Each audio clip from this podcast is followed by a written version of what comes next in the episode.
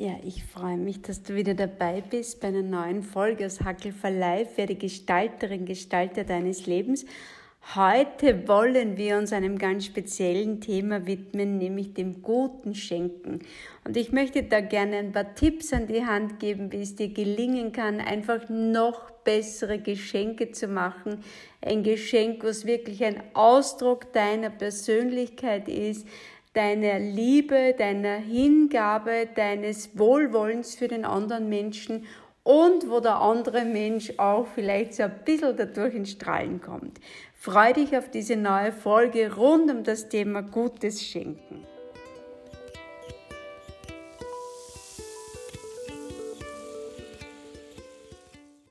Gut, lass uns starten gleich einmal direkt so hinein als erstes den großen Bereich der Kinder.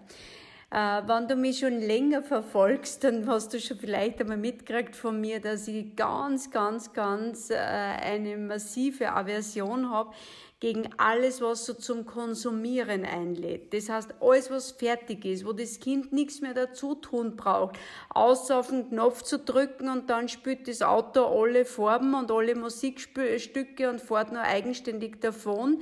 Das ist bloßes Konsumieren und das Kind sitzt jetzt da und schaut das an. Das ist alles okay, aber bitte nicht übertrieben. Also ein Konsumationsspielzeug darf dabei sein, aber bitte nicht 14.000 unterm Christbaum, weil das ist oft ein Horror. Also konsumieren ist nicht was, das was das Kind wirklich braucht und da ist jetzt das Alter einmal zweitrangig, weil das ist dann natürlich, je älter Kinder werden, desto massiver ist es, ja.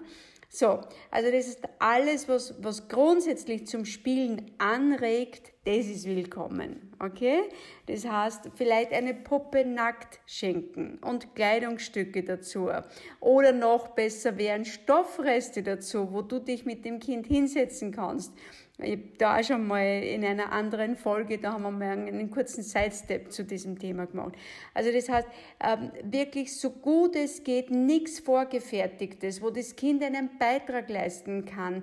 Wie soll es sich denn entwickeln? Wie soll es denn eine Freude an dem haben können? Wie kann sich ein Kind als Gestalterin, als Gestalter seines eigenen Lebens erweisen, wenn eh schon alles fertig ist. Dann braucht es ja mich nicht mehr. Ja?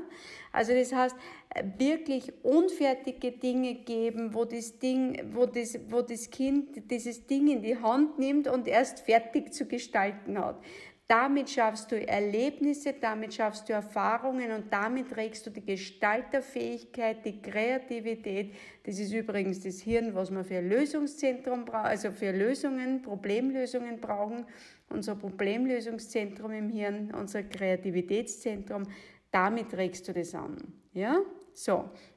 Und dann, wenn die Kinder größer sind, dann natürlich reden sie schon mit, also im Sinne von, da gibt es eine Wunschliste. Und da kann man diese Wunschliste auch mit den Kindern durchgehen. Und dann kann man sowas sagen, du, ich glaube, das wird schwer, das, das, das kann man jetzt nicht vorstellen, dass das ähm, ein guter Anlass für das ist. Oder das ist was Großes, da braucht es ein bisschen länger, da braucht es vielleicht einen Geburtstag auch noch dazu.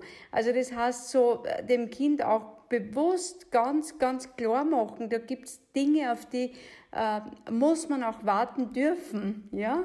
Das fördert wiederum die Disziplin eines Kindes. Was hat denn das für einen Wert, wenn ich einmal einen Mucks mache und am nächsten Tag habe ich es schon oder wenn ich überhäuft wäre? Gerade wie ich es jetzt vorher gesagt habe, äh, unterm Christbaum, wenn da so viele Dinge liegen und dann die Großeltern wollen nur schenken und diverse Onkeln und Tanten, die wollen dann auch noch irgendwas schenken da wäre es wirklich im Vorfeld sehr hilfreich, wenn du dir da ein bisschen was überlegst dazu, wie man das entschlack, äh, ent, ent, entschlacken kann, die ganze Geschichte, wie man das verschlanken kann, sodass dein Kind nicht überfordert ist und zum Spielen angeregt werden soll und nicht zum Konsumieren. Okay? Soweit zum Thema Kinder. Dann so dieses generelle Schenken. Lass uns da mal so hinschauen. Grundsätzlich möchte ich äh, etwas an den Beginn stellen, wenn es ums allgemeine Schenken geht.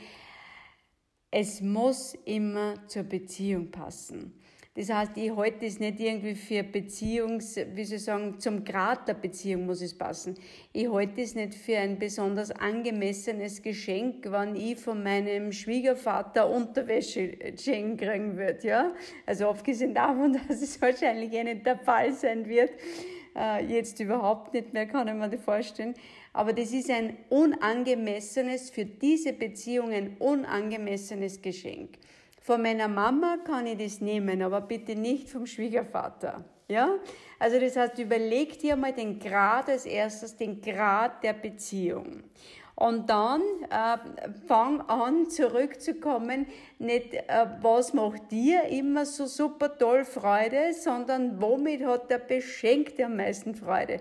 Das heißt, der erste Teil des Geschenks, könnte man sagen, ist ein bewusstes sich auseinandersetzen mit dem Beschenkten, also mit dem zu Beschenkenden in unserem Fall noch. Ja, was macht, was macht diesem Menschen Freude? Und da kannst du so diese, nimm dir dieses Wort Help her. Ich habe das aufgebaut mit diesem Wort Help.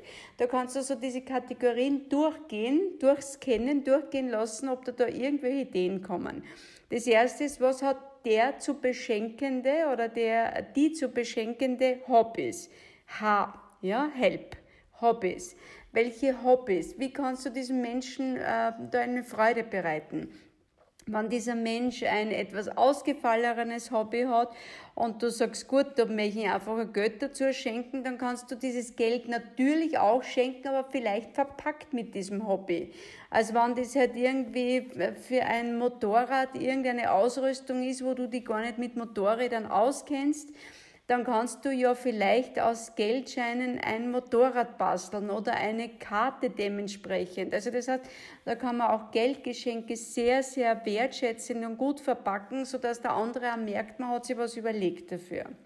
Also unser Wort Help, H wie Hobbys, ist zweite E wie Erfreuliches.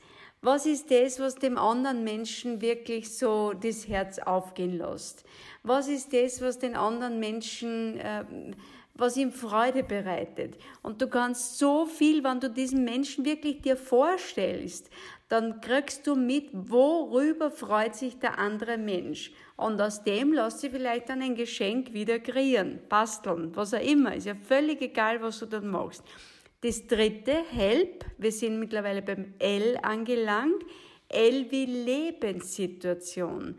Ein Geschenk muss auch immer zur Lebenssituation des Beschenkten oder der Beschenkten passen. Sonst bringt es nichts. Das heißt, wenn dieser Mensch gerade irgendwie durch eine Krankheit schwer gezeichnet ist, dann ist wahrscheinlich ein Reisegutschein jetzt nicht ein optimales Geschenk für diesen Menschen.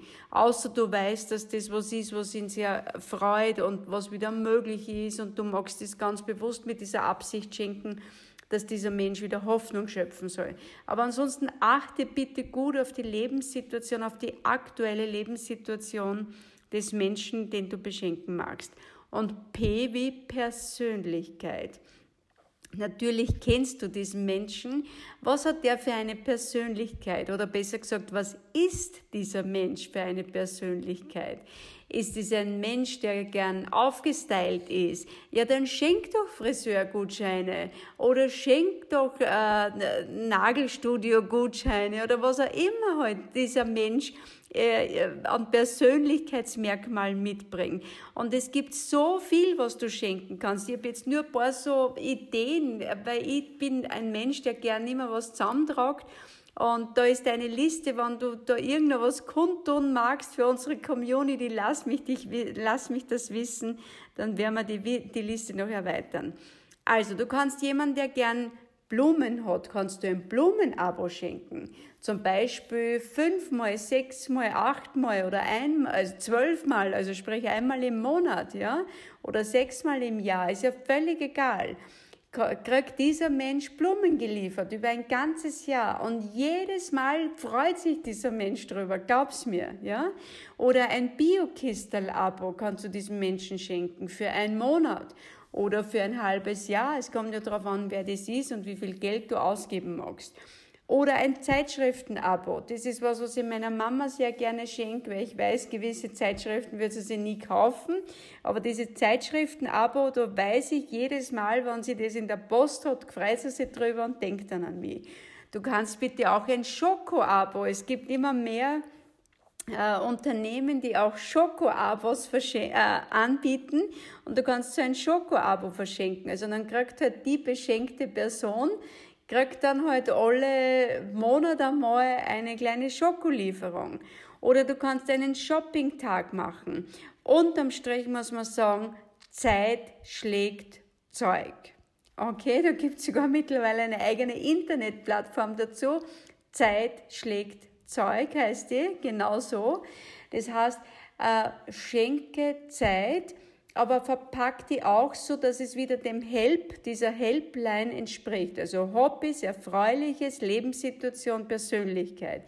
Und dann kannst du da was, durchaus was finden, was dem anderen Menschen irgendwie Riesenfreude bereitet. Und wenn das dann noch verbunden ist mit dem kostbarsten Gut, das du zu verschenken hast, nämlich mit deiner Lebenszeit, dann ist es was Wunderbares, wo nicht nur der oder die Beschenkte eine große Freude hat, sondern natürlich auch du selbst als Schenker oder als Schenkerin. Das ist was Wunderschönes, wenn man sieht, dass man dem anderen damit Freude bereiten kann, weil unterm Strich ist ja das bitte auch das Wichtigste und der ganze Hintergrund hinter dem Schenken, weil wir wollen damit die Beziehung ausbauen, bewahren, erhalten, wir wollen auch bewusst machen, dass die Beziehung uns wichtig ist. Und das ist der Grund, warum wir überhaupt schenken. Und ich mache es mir dann oft leicht. Ich äh, notiere mir das ganze Jahr über so Kleinigkeiten. Das heißt, wenn jemand sagt, ah, das stört mich dort beim Auto, dass das so ist, dann schreiben wir oft den Kalender. Ich habe auf der Rückseite habe ich da so spezielle Geschenkseite und machen wir gleich so Notizen. Oder äh, ich sage mir das manchmal über Jahre, wenn es an ein runder Geburtstag ist von einer Freundin zum Beispiel. Und dann nehmen wir diese, diese Liste her, die ist jedes Jahr im Kalender, wandert diese Liste immer mit und streicht dann wieder weg und schreibt dazu. Und dann schaue ich das durch und dann kommen wir oft Kleinigkeiten, was halt wer so nebenbei sagt. Und das ist was, wo du dann einen riesen Pool hast, aus dem du gut schöpfen kannst. Und jetzt möchte ich so abschließend sagen, Geschenke müssen nicht unbedingt teuer sein, aber sie sollten wirklich von Herzen kommen, wenn sie aufs Herz wirken sollen. Das heißt, wenn der andere Mensch spürt, dass du was überlegt hast, dass du mit Help alles durchgegangen bist, Hobbys, erfreuliches Lebenssituation, Persönlichkeit, wenn du dir echt Gedanken um den anderen Menschen gemacht hast, dann kommt das immer an. Darauf darfst du vertrauen.